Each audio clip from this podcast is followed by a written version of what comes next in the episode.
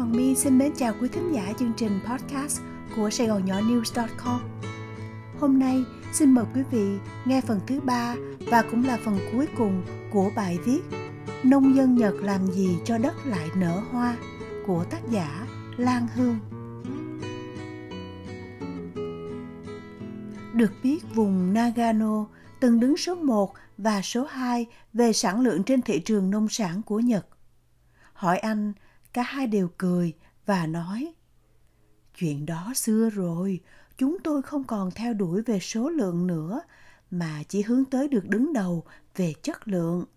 Chỉ có chất lượng mới làm nên giá cả của sản phẩm.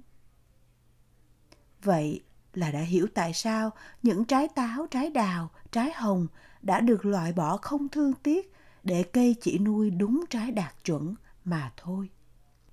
Nói về đạt chuẩn, cả hai vợ chồng anh A và Aki đều nói.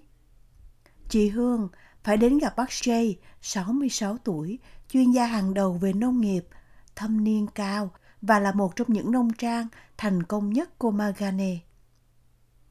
Dừng xe trước cổng Nakami Farm Orchard đã thấy hiện ra một dàn nho chỉ có thể trong chuyện cổ tích.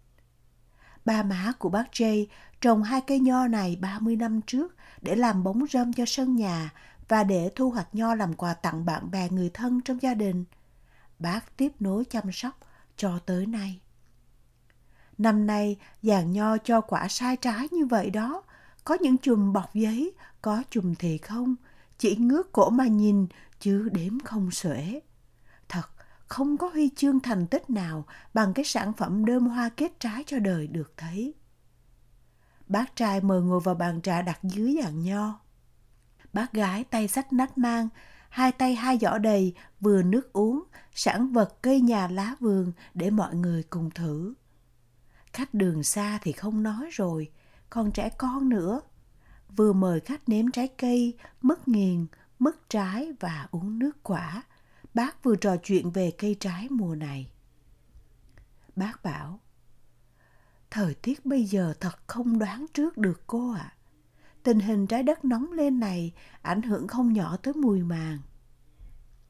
Năm 2016, vụ trái mơ đụng một đợt hàng, sản lượng rớt xuống rõ rệt.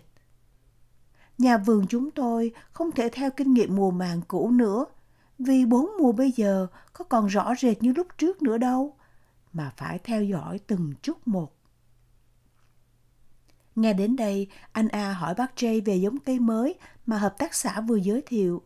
Bác Jay trả lời, bác đã trồng thử rồi, nhưng rất bất ngờ, giống mới thì chết ngắt ngoải, trong khi cây mơ 43 tuổi trong vườn từ thời cụ nội đến giờ thì sống nhăn răng.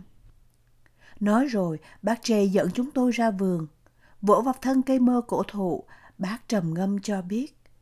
Cây già ngần ấy tuổi, gắn bó với nó đã bao nhiêu mùa, cứ tưởng nó không qua nổi thử thách của khí hậu là phải đành lòng để nó đi. Nào ngờ nó vẫn cứ sừng sững chốn này. Bởi vậy trồng cây mới thì trồng, chứ mấy cây này vẫn giữ. Mà thật, không chỉ cây mơ 43 tuổi, trong vườn còn nhiều cây ăn trái cổ thụ khác. Kể cả cây chỉ còn gốc và một cành to, oằn ngang ra, bác cũng dằn chống để cho nó sống.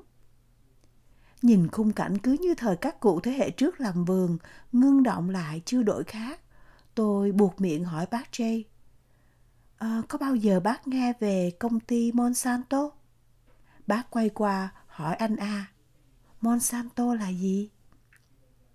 Khi nghe anh A giải thích sơ về vấn đề biến đổi gen giống cây trồng liên quan nhãn hiệu Monsanto, bác Jay cười hồn hậu. Từ thời các cụ tôi đến tôi, mà đến con cháu tôi cũng sẽ chẳng biết Monsanto là gì. Sợ khách gian nắng lâu không quen, bác Jay dẫn mọi người về dưới giàn nho. Thử một miếng mơ ngâm đường của bác mà nghe hương vị cây trái Nhật Bản tan liệm trong lưỡi. Mơ dẻo, ngọt tự nhiên là chủ yếu, vẫn thơm như vừa hái. Bác Jay cho biết bác có hợp tác với một nhà máy nhỏ có đầy đủ máy móc kỹ thuật đóng gói và làm mứt trái cây. Nên trái cây để chín tự nhiên rồi mới thu hoạch và đem đi chế biến, không phải làm gì nhiều đâu. Chỉ có trái cây, đường, muối và nước, đóng hũ và đưa vào máy chân cách thủy rồi dán nhãn sản phẩm của mình lên. Nghe thì dễ lắm, nhưng cứ thử không có yếu tố đầu tiên là trái cây chính tự nhiên organic của Nhật thì sẽ biết. Nghe trẻ con đòi về, bác gái gói ghém một số thứ cho Aki mang về ăn thử. Bác trai thì vừa chào khách, vừa đi về xưởng để xem thợ sửa máy. Lui cu như vậy giữa cây trái vườn tược sạch sẽ ngăn nắp, hai người nông dân này chỉ vui thú với truyền thống gia đình là chủ của nông trang có 80 mẫu tây cây ăn trái.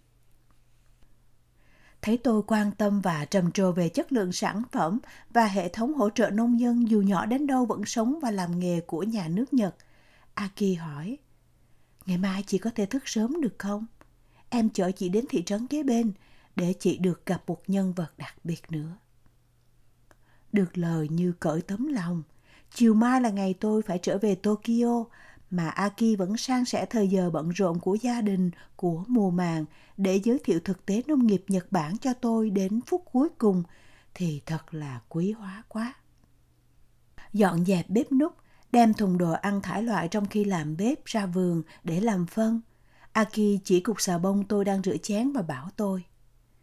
Cái gì chúng em dùng ở đây đều có tỷ lệ hóa chất rất thấp và chắc chắn không phải là hóa chất gây hại cho môi trường. Mình làm nghề nông, giữ cho đất sạch, nước sạch là chuyện rất quan trọng. Đất và nước mà đã ô nhiễm rồi thì trồng ra cây trái làm sao mà sạch được. Cục xà bông trong nhà tắm nhìn như vậy, chứ là xà bông rửa mặt đó, em mua với giá cả trăm đô. Nghe giá cao nhưng tôi không giật mình vì những nước phát triển như Mỹ chẳng hạn, vấn đề ô nhiễm đã được đặt lên hàng đầu trong tất cả các lựa chọn đã được áp dụng rất lâu rồi. Người dân uống nước từ vòi cũng đã khá lâu rồi. Chợ nông sản cuối tuần, nông dân bán trực tiếp cũng có lâu rồi.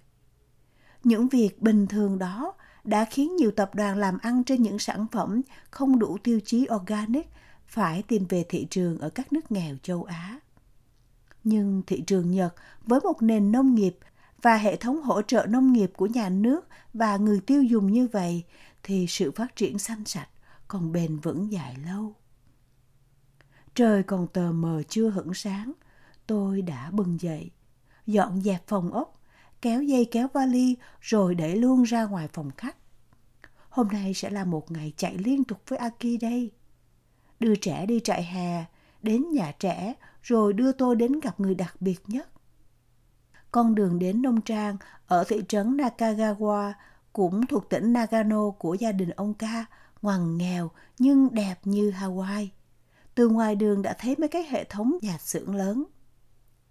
Cũng như các gia đình nông dân truyền thống khác, cả ba thế hệ gia đình ông sống chung với nhau, cùng nhau quản lý điều hành công việc.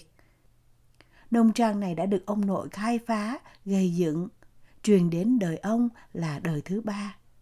Khác với ông nội và cha là những nông dân thuần Nhật, ông ca qua Mỹ, du học ngành nông nghiệp.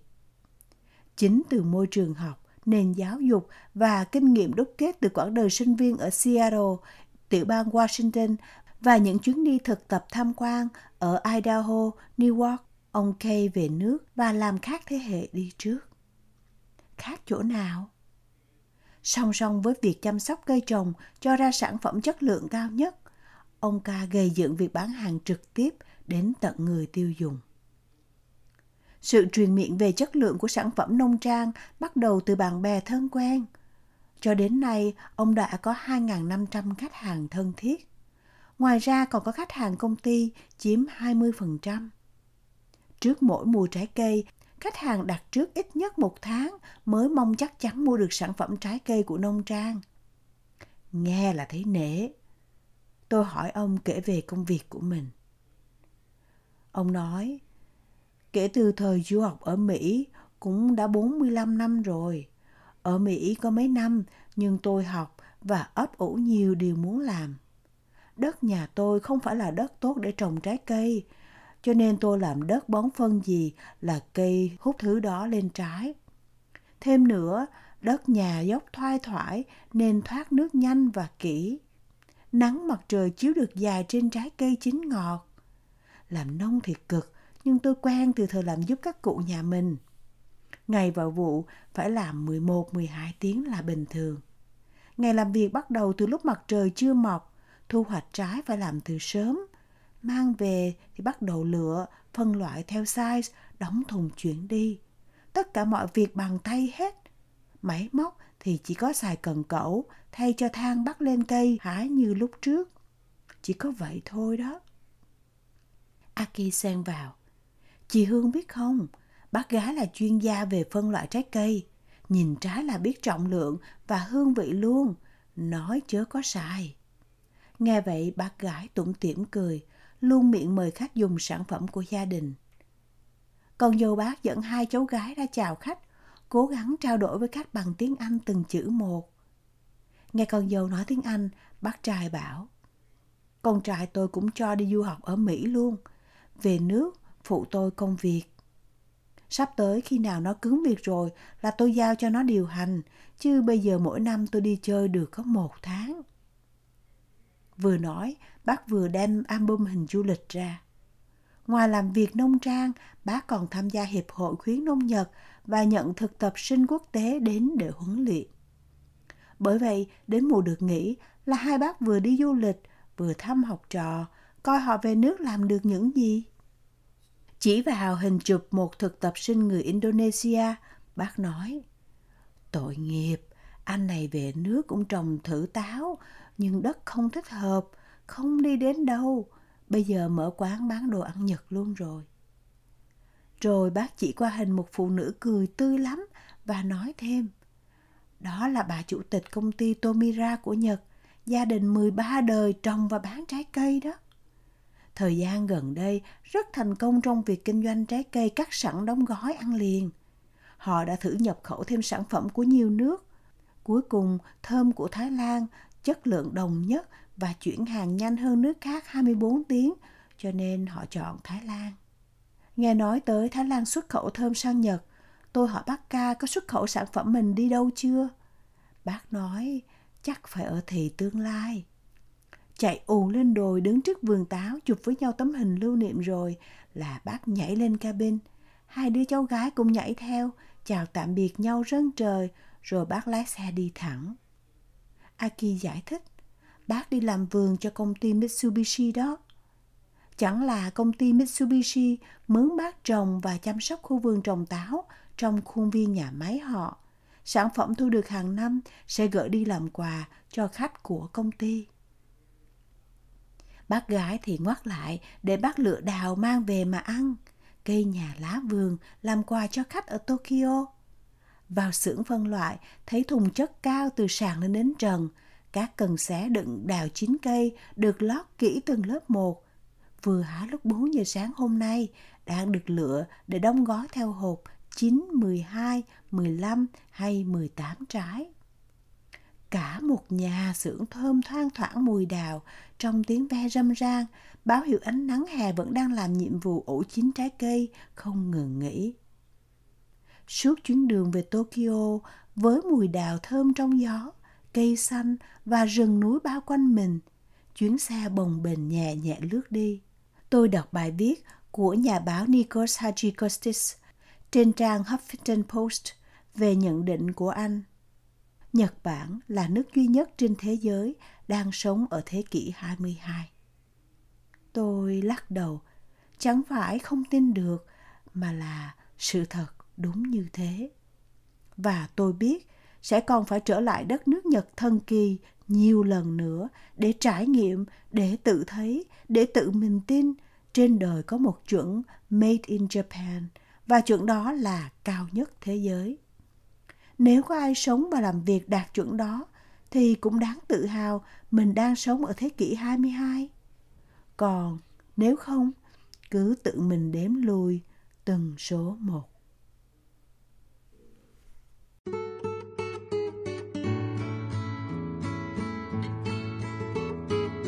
Quý vị vừa nghe xong chương trình podcast của Sài Gòn Nhỏ News.com qua giọng đọc của Phan Hoàng My.